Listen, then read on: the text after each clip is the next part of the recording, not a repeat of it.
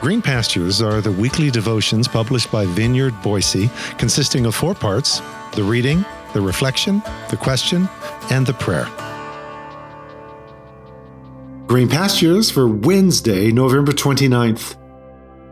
Good grief. Today's scripture reading is found in Ruth chapter 1, verses 18 through 21 from the Message translation, which reads When Naomi saw that Ruth had her heart set on going with her, she gave in. And so the two of them traveled on together to Bethlehem. When they arrived in Bethlehem, the whole town was soon buzzing. Is this really our Naomi? And after all this time? But she said, Don't call me Naomi. Call me bitter. The strong one has dealt me a bitter blow.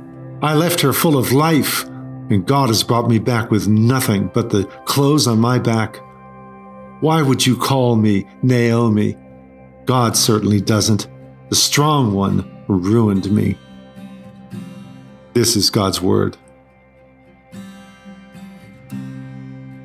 Blessed are you who weep now, for you will laugh. So said Jesus in the lesser known Beatitudes of the Sermon on the Plain in Luke chapter 6. It's also a great summary statement of the overall flow of the Ruth story. As Peterson renders that same beatitude in his message translation, you're blessed when the tears flow freely. Joy comes with the morning.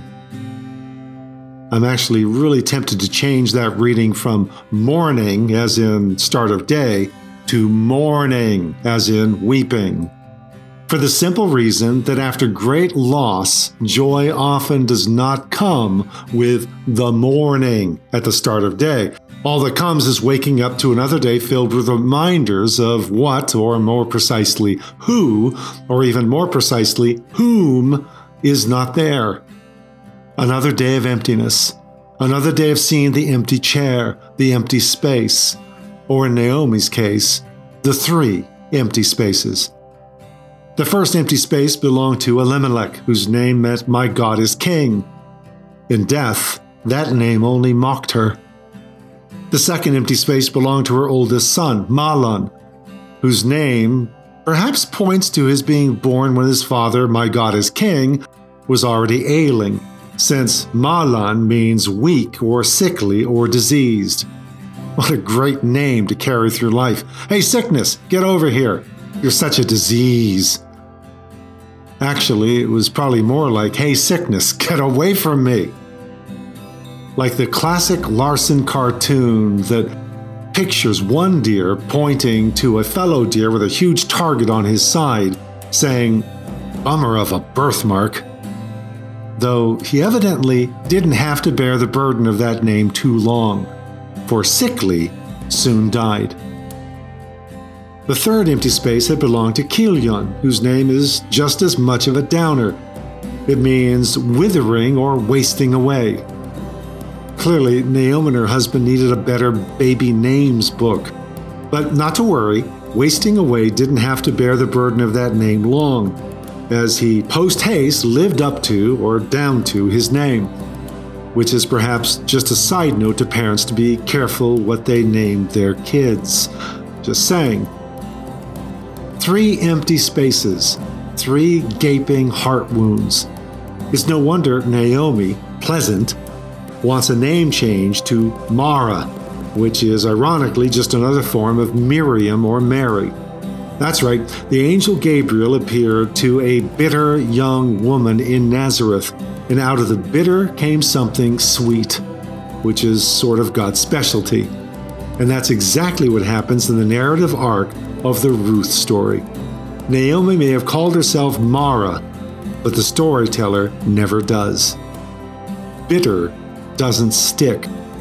Pleasant came back around as joy came with the morning which means that good grief is more than the frequent lamenting sigh of Charlie Brown. It's the ultimate summary of the narrative arc of us all. So, as we pause for a moment of personal reflection and prayer, ponder what empty spaces are you grieving over? How have you been navigating that grief and loss? How often do you want to change your own name to Mara, bitterness? How do we hold on through such bitterness and loss for the good and pleasant to come around again?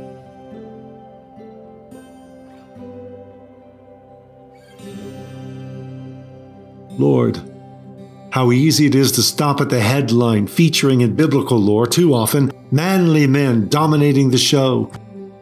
Lead me beyond such headlines writ large and bold to the hidden figures in the byline in the fine print, without whom the story would never have been told, nor we here to tell it, or to hear it, or to live it. Tamar, Rachav, Ruth, Bathsheba, Miriam, Help me not to brush by them or their stories, no matter how unsavory or scandalous the details at times, as they frequently weathered the abuse and domination of an all too often heavy and abusive male hand. Rising up as true mothers in Israel, rising to rock the cradle of the world, the new heavens and the new earth in which justice and mercy meet through the one born at Bethlehem on one starry, starry night through your mercies